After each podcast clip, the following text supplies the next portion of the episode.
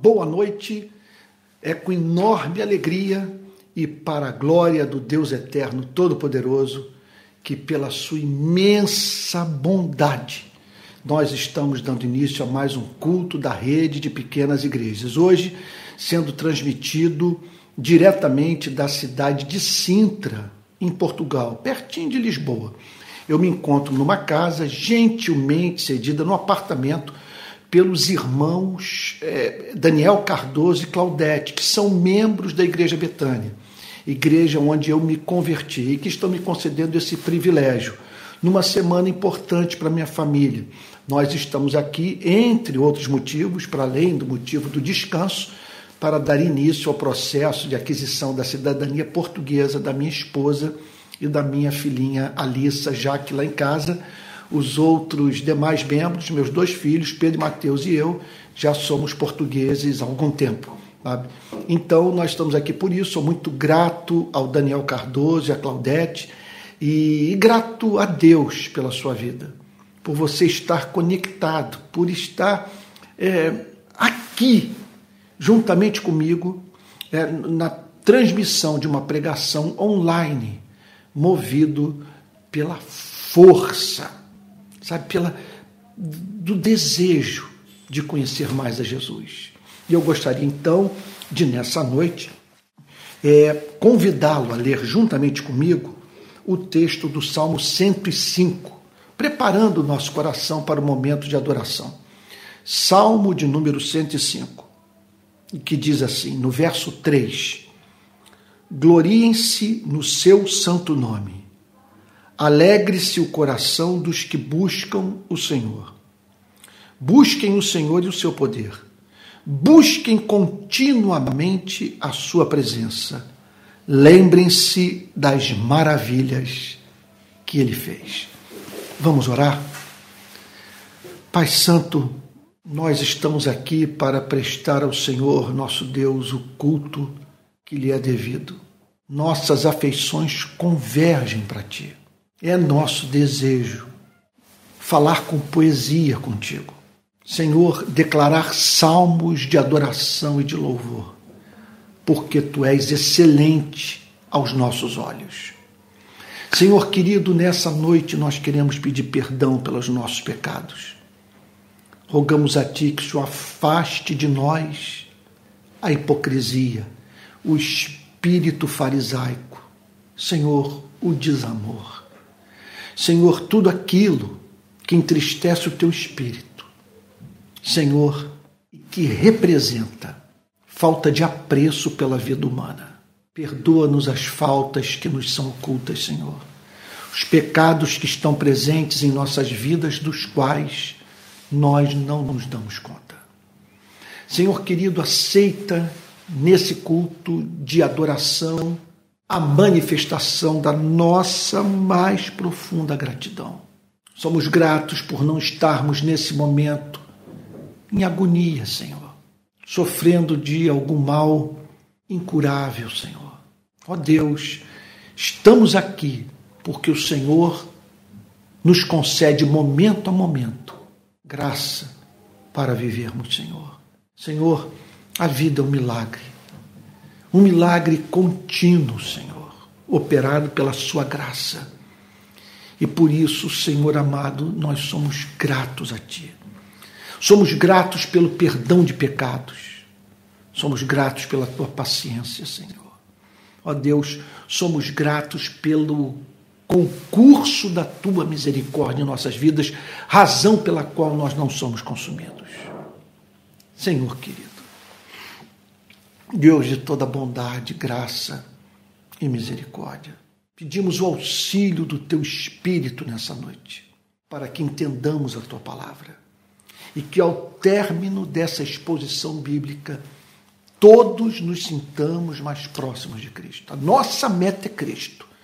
É nos alimentarmos de Cristo, Senhor, é sentirmos a presença de Cristo e que na simplicidade do culto da rede de pequenas igrejas, Senhor, somos tão poucos, Senhor. Não nos encontramos em grandes templos, Senhor.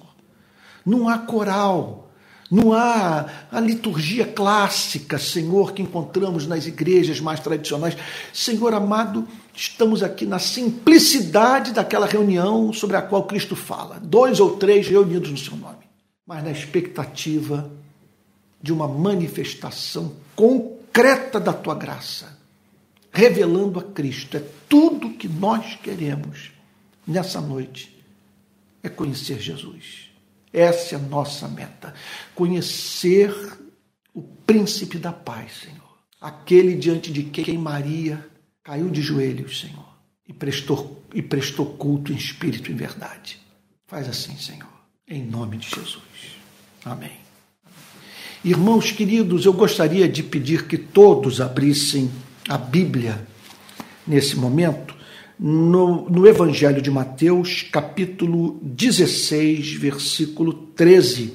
A minha intenção é concluir a mensagem do domingo passado, que por motivos técnicos, dificuldade com a rede de transmissão de internet, eu não pude concluir. Mas hoje eu estou seguro, pela graça divina, que nós vamos chegar ao fim, porque eu tomei providências, comprei um chip aqui em Portugal e eu estou certo de que é, com essa decisão prudente e com a graça de Deus nós vamos conseguir, cons vamos conseguir terminar a mensagem do domingo passado.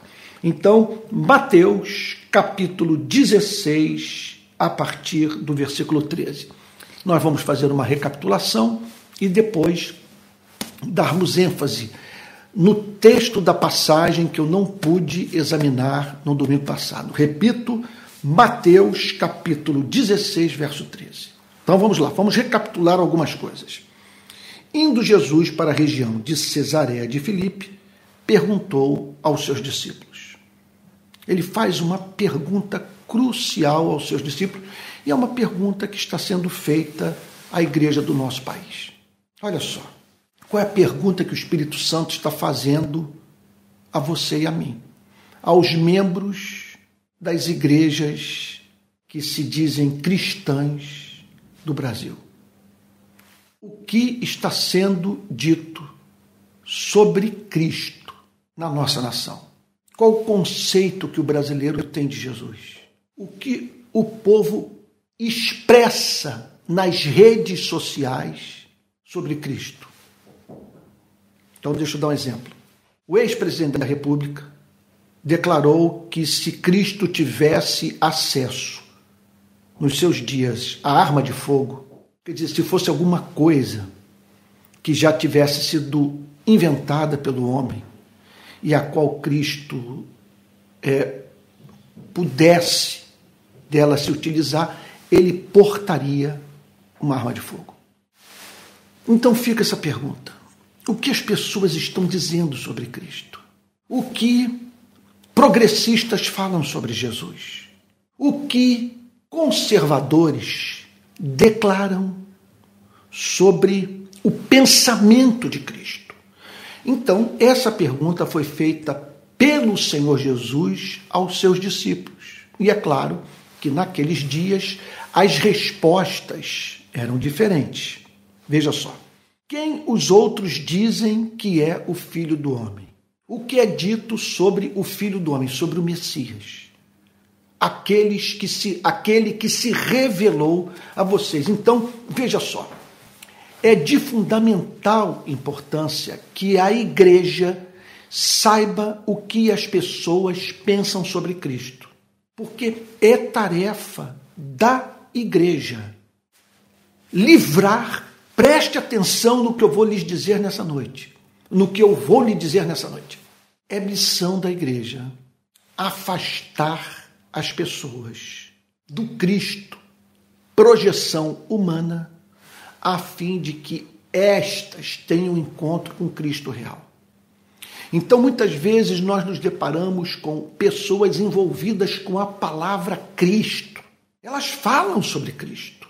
Elas demonstram ter interesse pelos valores de Cristo. Elas se declaram cristãs. Chamá-las de não cristãs é um insulto, é interpretado por elas como se elas não fossem aquilo que costumamos chamar de gente boa. Contudo, se formos analisar o conteúdo da palavra Cristo, que é proclamado por essas pessoas, descobriremos que as mesmas estão se relacionando com uma ficção. Elas estão em relação, veja só, com a palavra Cristo, mas elas não mantêm relação com o Cristo real, porque elas foram levadas a se, a se relacionar com Cristo, mas com Cristo que não existe. Não há obra mais ardilosa do mundo espiritual das trevas do que fazer com que pessoas se relacionem com um ídolo chamado Cristo. Pare para pensar nisso. É idolatria adorarmos um Cristo que não existe. Nada nos afasta mais do Cristo real do que aquela falsa paz de consciência, fruto da relação com Cristo, mas com um Cristo que não é conhecido pelo Evangelho de nosso Senhor e Salvador Jesus Cristo. Então nós precisamos saber o que as pessoas estão dizendo sobre Cristo. Olha só, dentro e fora da igreja. Qual é o Cristo que hoje está presente nos púlpitos do nosso país? E repito, o que o setor mais conservador da sociedade e o setor mais progressista da sociedade brasileira estão a dizer sobre Jesus. É importante que você saiba isso. Olhe para as redes sociais. Veja o que está sendo dito sobre Cristo. Qual é a importância de nós respondermos essa pergunta? A importância deve-se ao fato de que, de que, ao fato de que, de posse de respostas objetivas a essa pergunta crucial feita por Cristo, nós estamos em condição de pregar o Cristo real a partir da desconstrução dessa ficção chamada Cristo.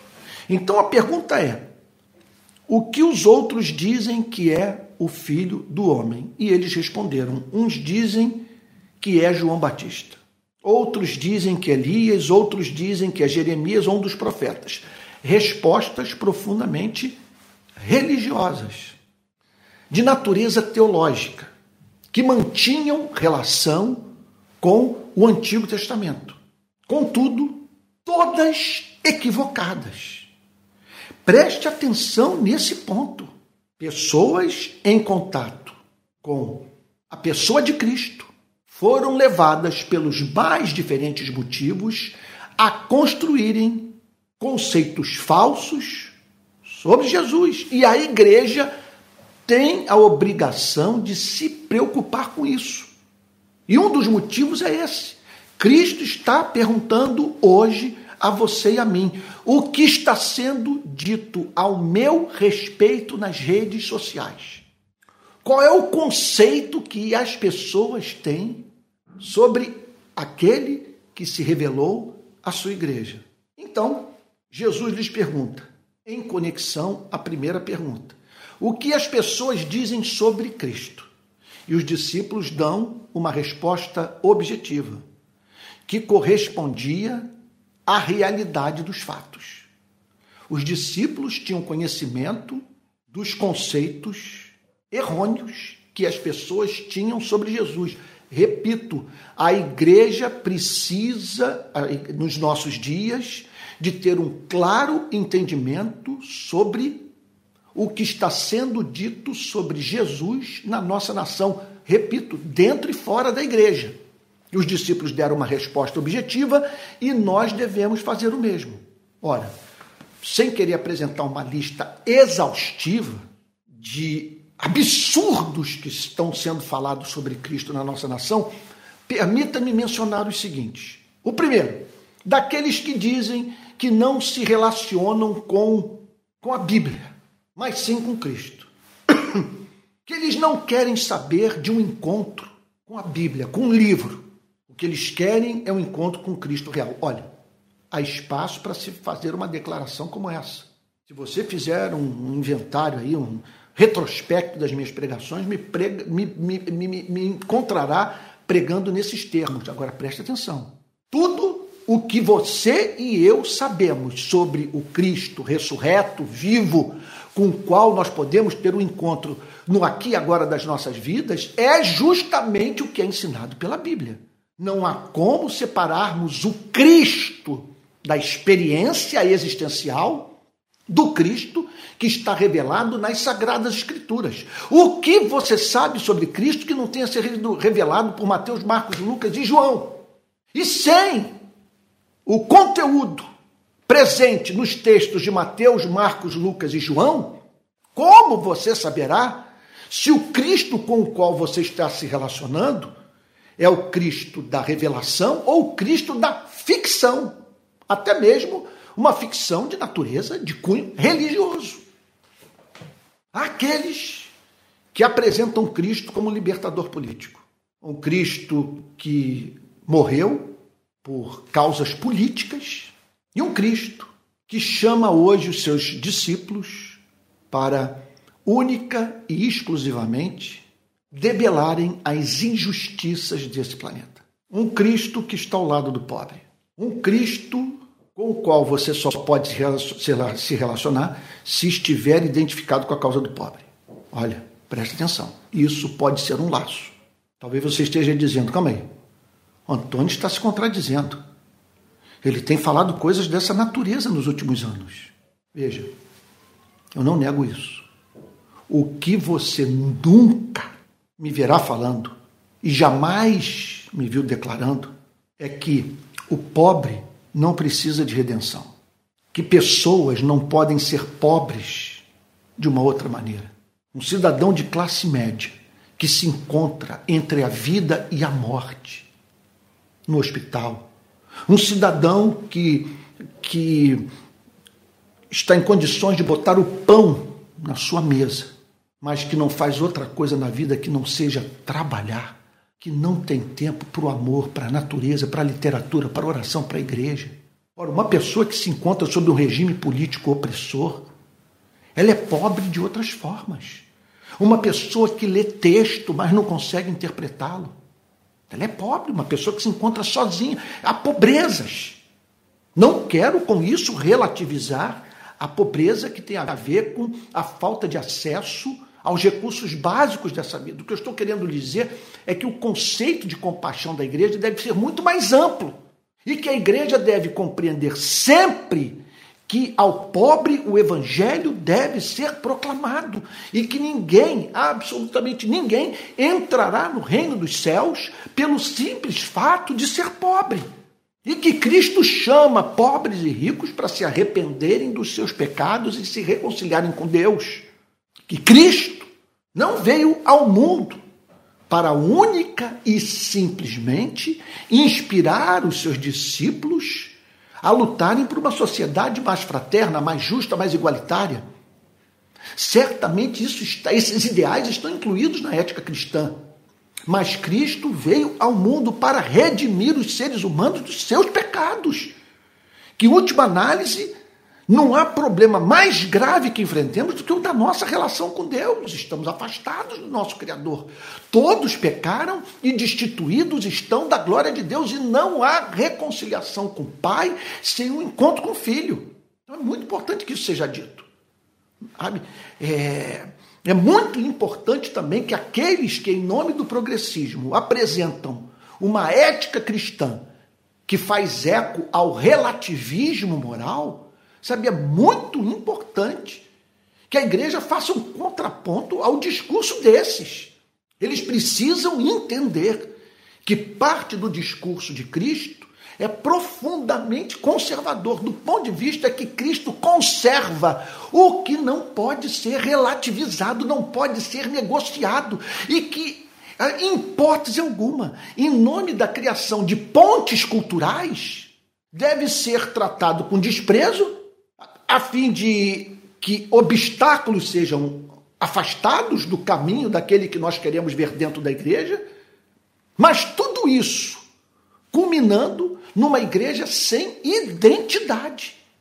Numa igreja que não tem o que falar sobre áreas inteiras da vida, pelo simples fato de os seus pregadores, dos seus teólogos, sabe, dos seus mestres estarem simplesmente se sujeitando à cultura e com receio de se passarem por conservadores, sabe, pelo simples fato de proclamarem o que há de mais de, o que há de mais basilar na ética cristã. Olha, o cristianismo, Jesus tem o que falar sobre dinheiro, sobre pobreza, sobre injustiça sobre exploração da, da classe trabalhadora, mas ele tem muito a falar sobre sexualidade, tem a falar sobre família, tem a falar sobre a nossa mente, sobre a forma como nós usamos os nossos sentidos, os nossos olhos, aquilo que sai da nossa boca, e por aí vai. Agora, o que o, o, o lado conservador da nossa sociedade e da igreja tem falado sobre Cristo? Ora, é um Cristo que endossa um determinado modelo político-econômico. Um Cristo capitalista. Um Cristo que subscreve em totum o capitalismo. O que é isso? Um Cristo, portanto, identificado com as causas da extrema-direita, do radicalismo conservador. Esse é o Cristo da Bíblia. Sabe que Cristo é esse? Um Cristo que me faz, portanto, em nome do combate ao, ao, ao, ao, aborto, a tal da ideologia de gênero, entre tantas outras pautas, o combate às drogas e tal, sabe? Um, quer dizer, leva a igreja, portanto, a apoiar projetos de poder político que endossam a sua ética mas de uma forma a afastar as pessoas do próprio Evangelho. Você percebeu que o laço em que os cristãos caíram no nosso país de 2018 para cá? Simplesmente, em nome de algumas bandeiras morais da igreja, eles fecharam com um projeto de poder político e que afastou os seres humanos da, da força mais revolucionária que existe, que é o Evangelho de Jesus Cristo. Em nome de preservar esses valores, a igreja tornou Cristo odioso para milhões de brasileiros e fez, portanto, com que o Cristo da Bíblia fosse identificado com uma espécie de, de, de, de, de, perfil político-social. Então, a igreja, nós precisamos estar atentos para isso. O que as pessoas estão dizendo sobre Cristo? Nós devemos estar habilitados a responder essa pergunta feita pelo Senhor Jesus. Agora, há uma outra pergunta que Cristo faz e sobre a qual nós falamos no domingo passado. E vocês? Quem dizem que eu sou? Veja, com isso, a, o que o Senhor Jesus está dizendo é que não há igreja sem teologia. Não há igreja sem doutrina. Essa é uma pergunta de natureza teológica. Ele não está perguntando o que, é que vocês sentem por mim. O que ele está perguntando é o que vocês têm a dizer ao meu respeito. Após esse tempo de relação comigo, a que conclusões vocês chegaram ao meu respeito? Então, a igreja precisa estar sempre se reformando a partir dessa pergunta. A igreja deve fazer constantemente perguntas a si mesma. Qual é o seu conceito de Cristo hoje? A que Cristo essa igreja está servindo? Ora, se esse Cristo não exige que tomemos a nossa cruz e que o sigamos, se essa relação com ele não nos custa nada, se nesses últimos anos nós passamos incólumes pelo que houve, pelo que aconteceu, passamos incólumes pelo que aconteceu no nosso país, se ninguém nos combateu, ninguém nos atacou, ninguém passou a nos odiar, você pode ter certeza absoluta. Se você não deixou a sua posição clara nos últimos cinco anos, você não está seguindo Cristo real, você não tem zelo por Cristo, você não tem amor por Cristo. Sabe? Você, quer dizer, você não tem apreço por esse nome santo. Então, o que vocês têm a dizer sobre Cristo? Olha só, independentemente do que as pessoas estão falando, o que vocês mantêm sabe, de modo assim determinado, ainda que isso lhes isso lhes cause contrariedade, faça com que pessoas se afastem de vocês e vocês percam audiência. Uns estão falando que eu sou João Batista, outros dizem que eu sou Elias, outros declaram que eu sou Jeremias ou um dos profetas, mas vocês, o que têm a declarar em contraposição a tudo isso? Essa é uma pergunta que hoje nós temos que fazer, afinal de contas, o que é o cristianismo? O que significa ser seguidor de Jesus? Quais as implicações desse compromisso com Cristo para a nossa relação com o dinheiro, o casamento, a igreja, a sociedade? Essa batalha política ideológica que ganhou corpo na nossa nação? O que vocês têm a dizer sobre mim? O que vocês dizem que, que eu sou? Portanto, veja, não há como nos relacionarmos com o Cristo real, vivo, termos esse encontro existencial com ele se nós não conhecemos doutrina.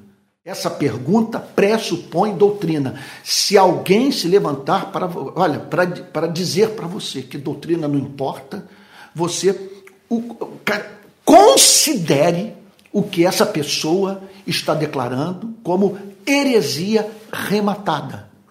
Dizer que a doutrina não importa já é doutrina. Não há como negar a doutrina. E aqui o Senhor Jesus está fazendo uma declaração de natureza doutrinária. Ele, repito, ele não está perguntando o que vocês experimentaram, o que vocês sentiram.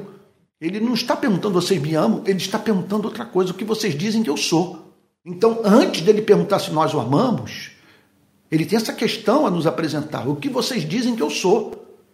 Porque nós podemos estar amando um Cristo que não existe.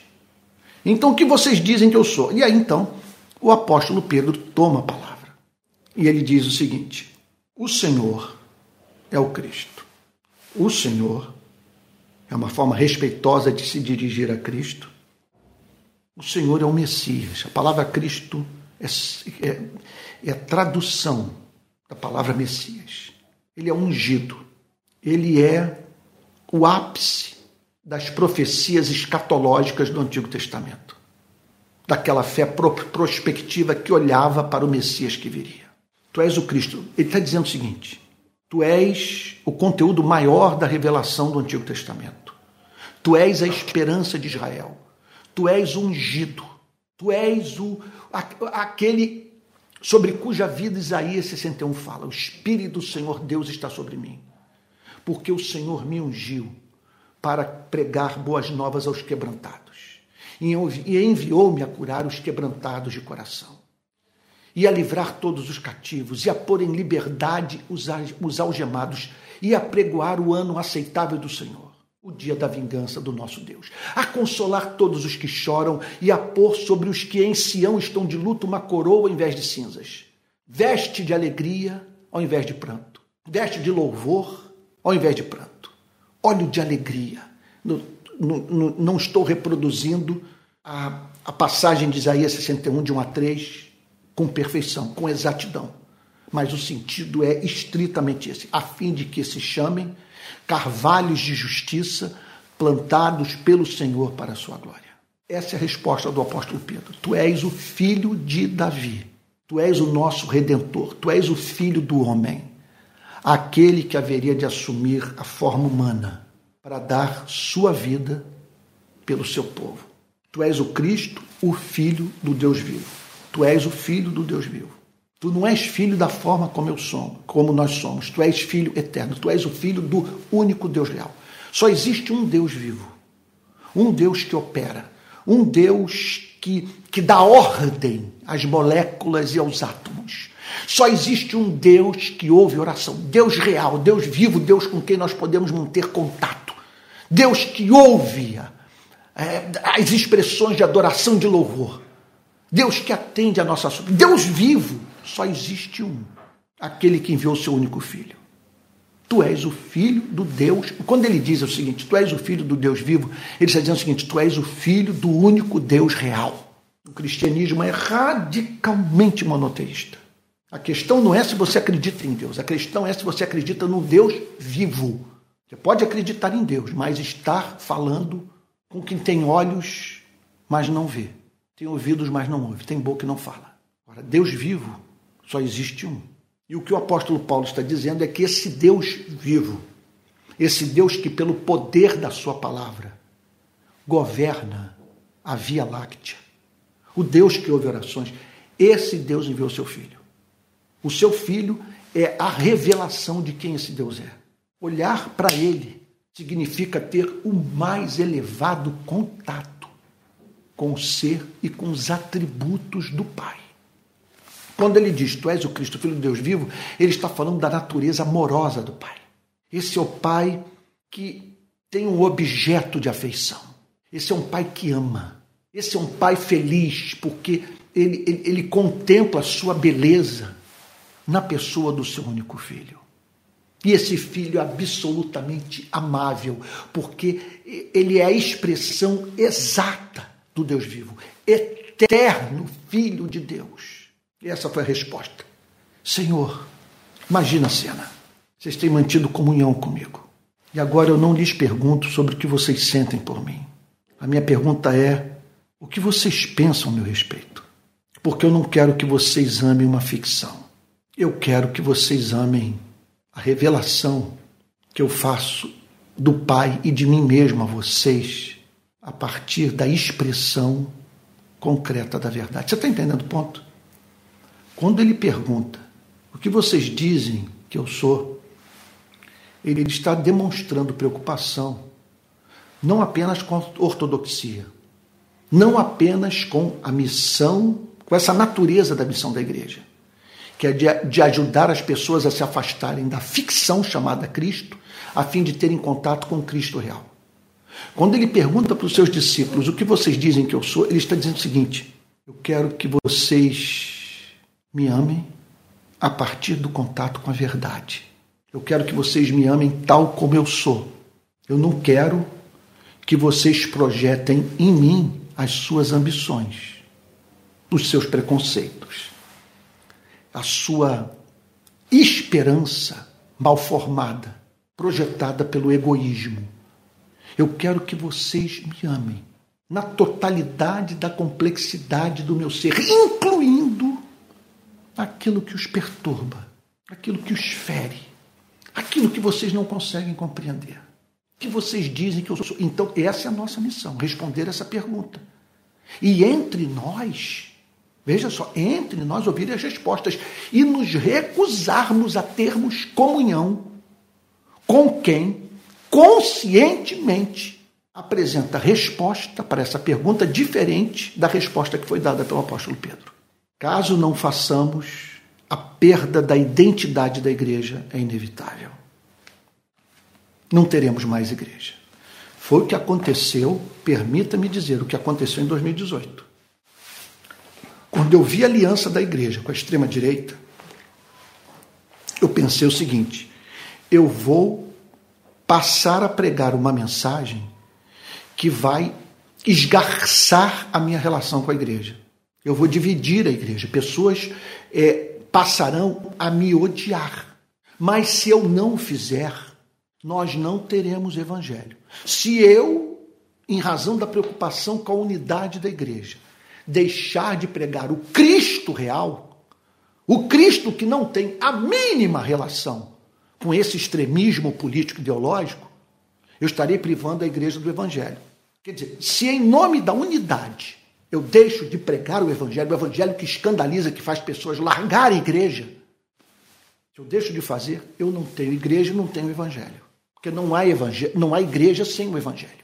Agora, se eu mantenho o testemunho da verdade, e dizendo não, não associo, não associe o nome precioso de Cristo a essa cretinice. Não, se eu, veja só, se eu, se eu o fizer, se, essa for se esse for o conteúdo da minha mensagem, pode ser que eu dilacere a igreja, mas nós continuaremos a ter evangelho. Enquanto tivermos evangelho, estaremos diante da possibilidade de ter igreja. Então, em nome da unidade, a igreja, setores inteiros da igreja foram privados do evangelho. Então, nós temos que é, ouvir as respostas que a igreja tem dado a essa pergunta. O que vocês dizem que eu sou? O Senhor é o Cristo, o Filho de Deus vivo. Então Jesus lhe afirmou: Bem-aventurado é você. Essa é uma declaração extraordinária.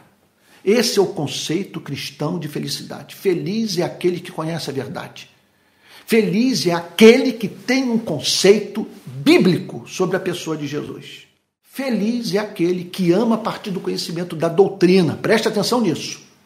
Bem-aventurado é você. Por que Jesus está dizendo que Pedro é bem-aventurado? Jesus está dizendo que Pedro é bem-aventurado porque Pedro conheceu a doutrina. Ele conheceu Cristo vivo, certamente, mas Pedro havia desenvolvido conceitos, vamos assim dizer, cristãos sobre Cristo. Ele conheceu o Cristo da revelação. Então Jesus vira-se para ele e diz: Você é feliz. Você é um bem-aventurado. Porque você conheceu o conteúdo da revelação com a mente e com o coração. Olha o que ele declara, o Senhor Jesus. Bem-aventurado é você, Simão Barjonas, a quem eu conheço pelo nome. Todos os que são capazes de declarar: Senhor, tu és o Cristo, Filho do Deus vivo, são conhecidos pelo nome, têm seus nomes escritos no livro da vida. Permita-me dizer, só eleito tem condição de fazer uma declaração como essa. Você tem que nascer de novo. Então, bem-aventurado é você, Simão Barjonas. E por que você é bem-aventurado? Porque não foi carne e sangue que revelaram isso a você. Eu não vou me ater nesse ponto sobre o qual já falei no domingo passado. Você é feliz porque essa declaração que você acabou de fazer a partir das entranhas, do vero conhecimento do Messias, vamos mais adiante, da pessoa que mais o ama, não é fruto do suor do seu rosto, da utilização única e simples dos seus neurônios, seus neurônios, dos seus neurônios. Veja, não é que você trabalhou duro para ser um bom teólogo, um bom pensador. Não foram carne e sangue que revelaram isso a você. Isso não é obra de homem. Não é um homem que lhe comunicou, não foi a instituição religiosa que o ensinou. Isso você não aprendeu na sinagoga. Isso não é descoberta sua, é revelação. Revelação. E você é feliz porque você conseguiu aquilo que o ser humano, desassistido da graça de Deus, jamais conheceria. Isso é maravilhoso. Quer dizer, em suma, aquele que se gloria glorie-se no Senhor. Então não foi carne e sangue que revelaram isso a você, mas o meu Pai que está nos céus. Ah, eu não tenho tempo para falar sobre isso. Eu não quero me exceder como eu me excedi hoje de manhã.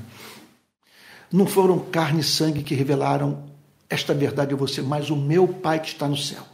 O que, que ele está dizendo com isso? Esse ser doce, amoroso, misericordioso, benigno e, e o mais excelente que existe a causa única da formação do universo, a realidade última. O Pai, o Pai olhou para você e disse: O meu filho não ficará privado do conhecimento da verdade. Essa é a grande verdade sobre sua vida. Qual é a grande verdade sobre sua vida? Que você conheceu a verdade, você conheceu a verdade porque o Pai o amou. Por, porque o Pai é ensandecido por você. Por isso você é um bem-aventurado, ainda que não tenha casa própria, ainda que esteja subempregado, ainda que tenha vivido o um inferno nos últimos anos na sua vida. Você é um bem-aventurado porque você conheceu Jesus. Você conheceu Jesus a partir das entranhas, porque você pode dizer: O Senhor é o Cristo, o Filho do Deus vivo. E aí então o Senhor Jesus declara: não foram carne e sangue que revelaram isso a você, mas o meu Pai que está nos céus. É uma obra que veio do alto. Meu Deus, o meu Pai revelou isso a você. Significa o seguinte: se Deus não intervier, nós estaremos diante de um mega, de um, de um insolúvel problema epistemológico. Sabe? Se não houver a revelação, nós vamos estar face a face com Cristo, como aqueles que estiveram face a face com Cristo, quer dizer, nós estaremos face a face com Cristo da mesma forma que estiveram aqueles que foram levados a dizer que Jesus era João Batista, que Jesus era Elias, que Jesus era Jeremias ou um dos profetas. Nós estaremos diante de Cristo, mas quer dizer, vendo sem enxergar. Precisamos de uma revelação. O, o, o que a revelação faz? A revelação nos dá olhos para ver. A revelação nos dá mente para conhecer a doutrina, mas mais do que isso, a revelação nos dá eh, eh, nos dá um sentido novo que nos habilita a, a, a, experimentar a doçura desse conhecimento. Porque quando, Cristo, quando o apóstolo Pedro declara o Senhor é o Cristo, o Filho do Deus vivo, ele simplesmente ele está dizendo o seguinte: eu tive uma experiência estética contigo. Pode parecer snobismo da minha parte falar nesses termos, snobismo intelectual, mas o que eu estou querendo dizer, e, e, e tenciono falar da forma mais simples, porque o conceito é lindo. Sabe? Eu, é, o que faz com que essa revelação seja considerada como tal é algo que está para além do contato com a doutrina. Ele teve contato com a doutrina, mas não apenas isso, ele teve contato com a excelência da doutrina. Ele olhou para a teologia e viu beleza aquela teologia encarnada. Tu és o Cristo, o Filho do Deus vivo, em ti eu me deleito. Eu amo, eu me delicio em ti. Porque como é que uma pessoa pode dizer tu és o Cristo, o Filho do Deus vivo, sem ter passado por uma experiência estética? Você está vendo ele ali, com o pé no chão dessa terra, tendo tomado a decisão de vir para esse planeta, andar pelas nossas ruas, ser insultado, cuspido, ultrajado ser tido como falso profeta, como que isso não encanta? Se é dito com verdade, mediante a revelação. Tu és o Cristo, filho do Deus vivo. Não foi carne e sangue que revelaram isso a você, mas o meu Pai que está nos céus. Também, disse o Senhor Jesus, eu lhe digo que você é Pedro. Uma hora ele disse Simão Barjonas, e agora ele o chama de Pedro. O nome que Cristo lhe deu, meu Pai fruto da nova história de vida que ele experimentaria a partir do encontro com Cristo. Quem tem o um encontro com Cristo tem seu nome mudado, em razão das transformações operadas pela graça divina no seu caráter, da missão que Deus lhe incumbi, incumbiu de cumprir nesse planeta. Então tu és Pedro, e sobre esta pedra, sobre este fundamento, porque a casa tem que ser edificada na rocha. E não há casa edificada sobre a rocha sem doutrina, sem teologia, sem verdade. Tu és Pedro, e sobre esta pedra edificarei a minha igreja. Quer dizer, todo esse edifício, obviamente, seria é ridículo dizer que a igreja estaria sendo edificada sobre Pedro. Não faz o mínimo sentido. Mais adiante nós vamos vê-lo negando o Senhor Jesus. E depois de perdoado, batizado com o Espírito Santo, de ter pregado aquela gloriosa é, é, mensagem no dia de Pentecostes que levou é, é, 3 é, mil pessoas a Cristo, ele é encontrado, sendo repreendido pelo apóstolo Paulo por ter se comportado na sua relação com os Gálatas é, de modo, de modo é, incoerente. E aí então ele é confrontado pelo apóstolo Paulo. Ora, você sendo judeu, se relacionava com gentios livremente, até a chegada dos judeus que vieram de Jerusalém. Quando estes chegaram aqui na região da Galácia, você se afastou dos gentios. E com esse comportamento você emitiu uma nota, uma nota péssima para a causa do evangelho. Você simplesmente, com seu comportamento, endossou essa divisão entre gentios e judeus, desfazendo é a obra da cruz que visa formar uma igreja a partir da união de judeus e gentios. Você deixou de enfatizar que a salvação é pela graça mediante a fé e que a igreja está livre, eternamente livre do aspecto cerimonial da ética judaica do Antigo Testamento. A igreja está livre da prática das boas obras como condição de obtenção da vida eterna. Então, é claro que o Senhor Jesus está dizendo: Tu és Pedro, e sob essa declaração, esse fundamento que você acabou de dizer, é o ponto de partida, é o, é o, é o, é, é o alicerce para a edificação da igreja. Não há igreja edificada sem Cristo como fundamento. É um, um correto entendimento sobre a pessoa de Jesus. Então, tu és Pedro, tu és Pedro, e sobre esta pedra edificarei a minha igreja. A minha igreja será edificada sobre esse. Ele está dizendo o seguinte: não é. Veja só, ele, ele, o, o Senhor Jesus não está dizendo que sobre aquele que, que é necessário aquele fundamento para que a igreja seja edificada, embora isso esteja envolvido, embora isso seja um fato. A sua declaração é o fundamento da igreja. Mas o que ele está dizendo é o seguinte: que a igreja seria edificada de qualquer maneira sobre aquele fundamento. Quando Jesus diz isso, ele não está pensando em templos, não está pensando em catedrais, conforme eu tenho visto aqui na Europa. Ele está pensando em homens e mulheres se, armando, se amando ardentemente a partir do encontro com Cristo. Ele está falando de cristãos vivendo em amor e revelando a beleza de Cristo por meio da beleza de suas vidas e dos seus relacionamentos dentro da igreja. Então ele diz o seguinte: Tu és, o, tu és Pedro, sobre esta pedra, a minha, a minha igreja o meu povo, povo da aliança, será edificado. A igreja será construída a partir desse alicerce. Então, esse alicerce não pode ser uma ideologia política, pelo amor de Deus. Não pode ser a missão do pobre. Não pode ser o combate à desigualdade social, ou sei lá, ou a, ou, ou a causa, ou alguma causa da, da, da, da, da moral conservadora. O fundamento é Jesus. É Jesus que dá sentido a todo o resto. O fundamento é Cristo. Sobre esta pedra edificarei a minha igreja. Então eu teria uma igreja edificada, uma igreja construída, uma igreja de pé, uma igreja viva, uma igreja caminhando, vivendo no poder da verdade. E aí o Senhor Jesus, em conexão a isso, declara: as portas do inferno não prevalecerão contra ela. As portas do inferno. Ele está falando daqueles que são mantidos cativos no inferno no inferno da vida sem Deus. Ele está falando do império do mal.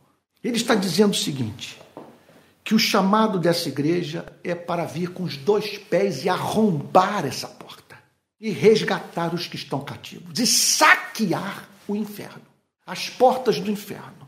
Pense no poder dessas portas. Me mostre um projeto de educação, uma ideologia política que sejam capazes de abrir essa porta e resgatar os que se encontram lá dentro. O que o Senhor Jesus está dizendo é o seguinte: é que a partir da edificação dessa igreja, quando essa igreja fosse tornada real, por meio do encontro com o Cristo, Filho do Deus vivo, Deus teria nesse povo, neste mundo, um povo em condição de agir, de atuar, de operar de modo irresistível, a ponto de conseguir abrir, arrombar as portas do inferno. As portas do inferno não prevalecerão contra ela. Por que as portas do inferno não prevalecerão contra a igreja? Porque você tem uma igreja. Porque você tem pessoas conectadas a Cristo, amando a Cristo, possessas por Cristo, tornadas habitação do Espírito Santo, não tem como o inferno resistir.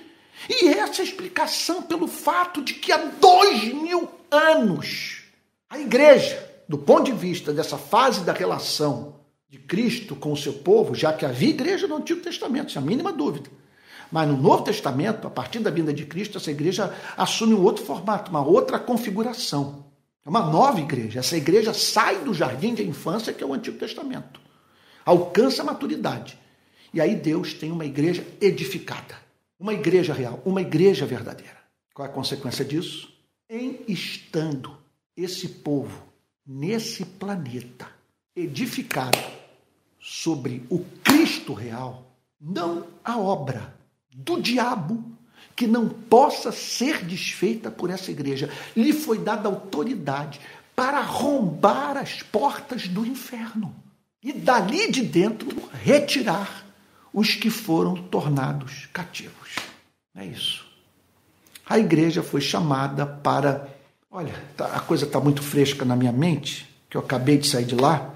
Estou falando da região da Normandia, no norte da França. A igreja foi chamada para um constante, um ininterrupto desembarque da Normandia nesse planeta.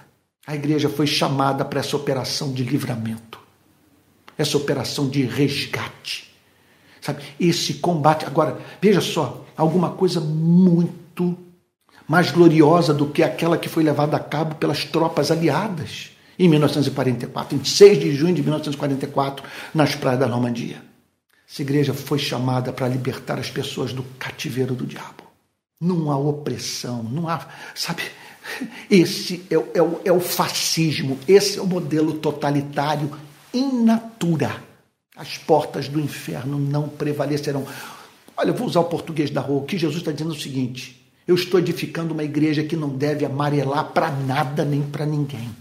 Uma igreja destemida. Uma igreja que deve entender que não há lugar desse planeta no qual ela não possa entrar e ali levar a libertação de Cristo. E aí então eu lhe darei as chaves do reino dos céus. Coisa linda. As chaves do reino dos céus. O que você ligar na terra terá sido ligado nos céus, o que você desligar na, na terra terá sido desligado no céu. Lhe darei autoridade para dizer o seguinte: aos que foram libertos da opressão do governo, é, da ditadura de Satanás, você está habilitado a dizer: a salvação chegou em sua vida. Eu declaro que você é um filho de Deus. Foi lhe dada essa autoridade de declarar às pessoas que elas pertencem ao Messias. E foi lhe dada autoridade para dizer para aqueles que negam o Messias que eles serão julgados por Deus. Que chamado impressionante. Que chamado. Irmãos, nós precisamos voltar para esse texto no nosso país. Nós não temos, não vou dizer que nós não temos igreja no país mas em setores inteiros do protestantismo brasileiro, nós não temos uma igreja edificada sobre o fundamento que é Cristo. E, consequentemente, essa é uma igreja que jamais conseguirá prevalecer contra as portas do inferno. Você está entendendo o ponto? Quem pode acreditar que a igreja vai conseguir arrombar as portas do inferno com templos, construindo templos magníficos? Investindo em, em aparelhagem de som, em recurso então técnico, audiovisual, sabe? O que, que é isso, gente? Isso é brincadeira. Que as portas do inferno serão arrombadas contra essa igreja comandar o país a partir do Palácio do Planalto, com essa igreja tendo livre acesso ao presidente da República. Sabe? Que é isso? Julgarmos que nós precisamos do poder temporal para arrombar as portas do inferno. O que nós precisamos, e a coisa é muito simples, basta que sejamos o que somos, basta que sejamos cristãos, basta que tenhamos a confissão nos nossos lábios, basta que possamos dizer: Tu és o Cristo, Filho do Deus vivo, porque se dissermos isso a partir das entranhas, as consequências serão inevitáveis. E nós seremos encontrados avançando destemidamente na direção das portas do inferno e arrombando-as, a fim de libertar as pessoas do cativeiro de Satanás e trazer para a cultura, para a sociedade, um pouco dos ideais de Cristo. Isso porque nós só teremos céu na segunda vinda de Jesus. Até lá provaremos de curas substanciais avanços, recuos, transformações, mas sempre com a marca da imperfeição. Sempre nós olha, olhando para a sociedade dizendo: ainda não é o ideal. Houve avanço, mas tudo ainda está muito distante do que nós sonhamos. Que Deus abençoe. Aqui eu termino o sermão do domingo passado. Que seu coração esteja é, ardendo, conforme vimos hoje de manhã Porventura não nos ardia o coração quando pelo caminho ele nos expunha as Escrituras, que o seu coração esteja ardendo e que a causa mais ousada que você abraçou seja vista por você como execuível, porque você é membro da Igreja de Cristo. E as portas do inferno não vão prevalecer contra a verdadeira igreja, ainda que aqueles que guardam as portas do inferno se apresentem ou sejam tidos como pastores, sabe? Cristãos, irmãos na fé, mas que negam com a sua teologia e o seu comportamento o Cristo real. Vamos ter um momento de oração. Pai Santo, que passagem maravilhosa. Quanta esperança ela nos concede. Ela nos faz crer em transformações, Senhor. Ela nos faz crer em libertação.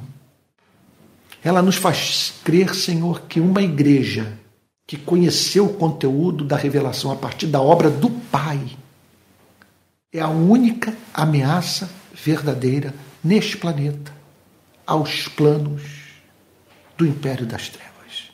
Senhor querido, converte-nos a Cristo. Que não haja erro, que não haja falsidade, equívoco, duplicidade, dubiedade no nosso discurso. Que preguemos o Cristo da Bíblia, Senhor. Ainda que tenhamos que viver a experiência de Atanásio no passado, Atanásios contra mundo, um homem sozinho defendendo a divindade de Cristo, num contexto de pressão ariana. Que fiquemos com esse Cristo que não cabe nem no conservadorismo nem no progressismo.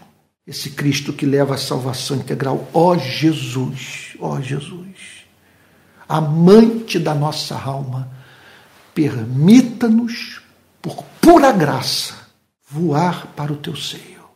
Opere em nós a morte, ajuda-nos, Senhor, a tomar a nossa cruz, ir após ti e fazermos eco às palavras do apóstolo Paulo. Eu não considero em nada a vida preciosa para mim mesmo, contanto que eu complete o meu chamado de pregar o evangelho da graça de Deus que está em Cristo. Faz assim conosco, é o que pedimos em nome de Jesus. Amém. Amém. Meus irmãos queridos, que domingo especial nós tivemos. Como a palavra de Deus falou ao meu coração. E eu tenho certeza que falou o seu. Olha, a mensagem da manhã e essa mensagem estão salvas. Você vai poder compartilhar o link de ambas com seus parentes e amigos. Tá? Todo domingo nós nos reunimos às 10 da manhã e às 18 horas. Portanto, veja, eu não estou estimulando ninguém a se julgar na igreja enquanto assiste um culto com o celular na mão, sozinho, isolado da igreja. O que eu acredito é que é possível termos igreja quando cristãos se reúnem e na hora da palavra a pregação é online. Nós precisamos da, do sacramento da ceia, precisamos do batismo, precisamos de comunhão, precisamos de liderança, precisamos de governo. E nós vamos lutar na rede de pequenas igrejas para termos isso. Agora, não vejo porquê, na hora da pregação, quando a necessidade o exige, de sermos edificados por meio da proclamação online da verdade. E é claro que a pregação presencial de alguém que tem contato com a igreja local é vital. Mas enquanto estamos privados disso, eu não vejo por que nos sentirmos culpados de ouvirmos uma pregação online que nos edifica, sabe, por nos recusarmos a ouvir uma pregação presencial que não nos comunica nada. Então a rede de pequenas igrejas está caminhando nessa direção. Nós não abrimos mão da comunhão dos santos. Irmãos queridos, caso alguém queira contribuir, aqui vai o número do nosso Pix, que é o seguinte: pixrpi22@gmail.com. pixrpi22@gmail.com. Se você fizer um depósito nessa conta, você estará depositando sua oferta na conta da igreja. Ah, então, priorize a oferta à RPI. Tá bom? E é a partir desses recursos que nós vamos organizar o movimento no país inteiro em 2023 para a glória de Jesus ok? Olha, daqui a pouco eu disponibilizarei alguns links. Caso você tenha interesse em participar dos cursos que nós estamos oferecendo, basta você clicar nesses links. E eu peço para que o pessoal do Rio de Janeiro me ajude a encontrar um templo na cidade para que a partir de, a partir de março eu retorne às pregações presenciais no domingo de manhã. E eu quero fazer, e eu estou aberto para encontro em qualquer lugar do Rio de Janeiro. Tá bom? Então, se você encontrar um hotel, um auditório, sabe, pode ser de uma universidade ou de alguma entidade filantrópica, uh, pode ser também uma igreja, por favor, fale em contato. Esse culto de domingo, 10 da manhã, será transmitido para o Brasil inteiro online. Veja, o nosso propósito não é acabar com a grande reunião. O que nós queremos é que a grande reunião seja vista apenas como uma grande reunião, não como uma igreja. A vida da igreja vai pulsar nas pequenas igrejas, mas as pequenas igrejas podem e devem ter um grande encontro semanal ou quinzenal. Então vamos dizer que nós tenhamos cinco pequenas igrejas em São Paulo. Por que essas igrejas não podem se unir sabe? uma vez por mês, uma vez a cada 15 dias, para ter um grande culto. Só que o que eu estou querendo fazer no Rio de Janeiro é que esse encontro seja semanal e há muitos motivos. Um dia talvez eu explique o que ocorreu comigo no ano passado. Vocês não têm ideia do que se passou no meu ministério, sabe? É, bom, não quero entrar nesse assunto, que ele me é muito caro. Mas é, eu quero voltar a pregar. Se você descobrir algum lugar, não deixe de entrar em contato comigo, conosco. Faça um contato pelo nosso Telegram com o meu filho Pedro. Meu filho Pedro está nos ajudando nisso, então faça contato com ele para que ele possa visitar, escolher ainda em fevereiro essa área e quando eu retornar no final do mês, sabe, eu já possa me preparar para em março, quem sabe na primeira semana de março, começar com os cultos. Agora não abrirei mão dos cultos de domingo à noite, na pequena igreja que se reúne na minha casa. Então, com transmissão online em tempo real. OK? É isso aí. Tá bom? Que Deus o tenha abençoado muito, que você possa estar agora dizendo: meu Deus, foi muito bom ter separado tempo nesse dia para ouvir a tua mensagem, porque a tua palavra fez arder o meu coração. Que Deus o abençoe e guarde. Denis, querido, um abraço para você que está em Manaus, um abraço para todos os irmãos que têm me acompanhado, sabe, que entenderam que eu não sou comunista, sou cristão tem algumas coisas que a gente fala, sabe, que podem ser vistas como comunismo, mas é a pura expressão do pensamento das Sagradas Escrituras e que antes de pregar sobre qualquer modelo de, de sociedade, a minha intenção, minha paixão maior é pregar o Evangelho. Porque é a partir do contato com esse Evangelho que se estabelece essa, essa possibilidade, sabe, de uma instituição viva, sabe, é, enfrentar essas portas do inferno sabe? e arrombá-las, a fim de que pessoas encontrem a libertação espiritual. Vamos receber a bênção apostólica? Nós te agradecemos por esse domingo. Tua palavra falou ao nosso coração. Abençoa-nos para o próximo domingo. Fortalece a rede de pequenas igrejas, Senhor. Que tenhamos comunhão e palavra sempre Ajude-nos a ter essa porta aberta no Rio de Janeiro, para que tenhamos uma igreja sólida na cidade, Senhor, e uma grande congregação, um grande encontro, Senhor, uma grande celebração todo domingo de manhã. Dá-nos graça, dá-nos saúde e força. É o que te pedimos em nome de Jesus. E que a graça do nosso Senhor e Salvador Jesus Cristo, o amor de Deus o Pai e a comunhão do Espírito Santo sejam com cada um de vocês que amam com sinceridade a Jesus, desde agora e para todos sempre. Amém. Uma boa noite, fique com Jesus, tá bom? Até o próximo domingo. E durante a semana eu vou estar postando aí um monte de vídeo, como fiz essa semana, com a série sobre teologia das relações humanas. Ela está completa no meu canal de YouTube. Se você for lá, você vai ver teologia das relações humanas. Um monte de dica para a luz da Bíblia, nós sabemos nos relacionar com, os próximos, com o próximo. Tá bom? Fique com Deus, uma boa noite.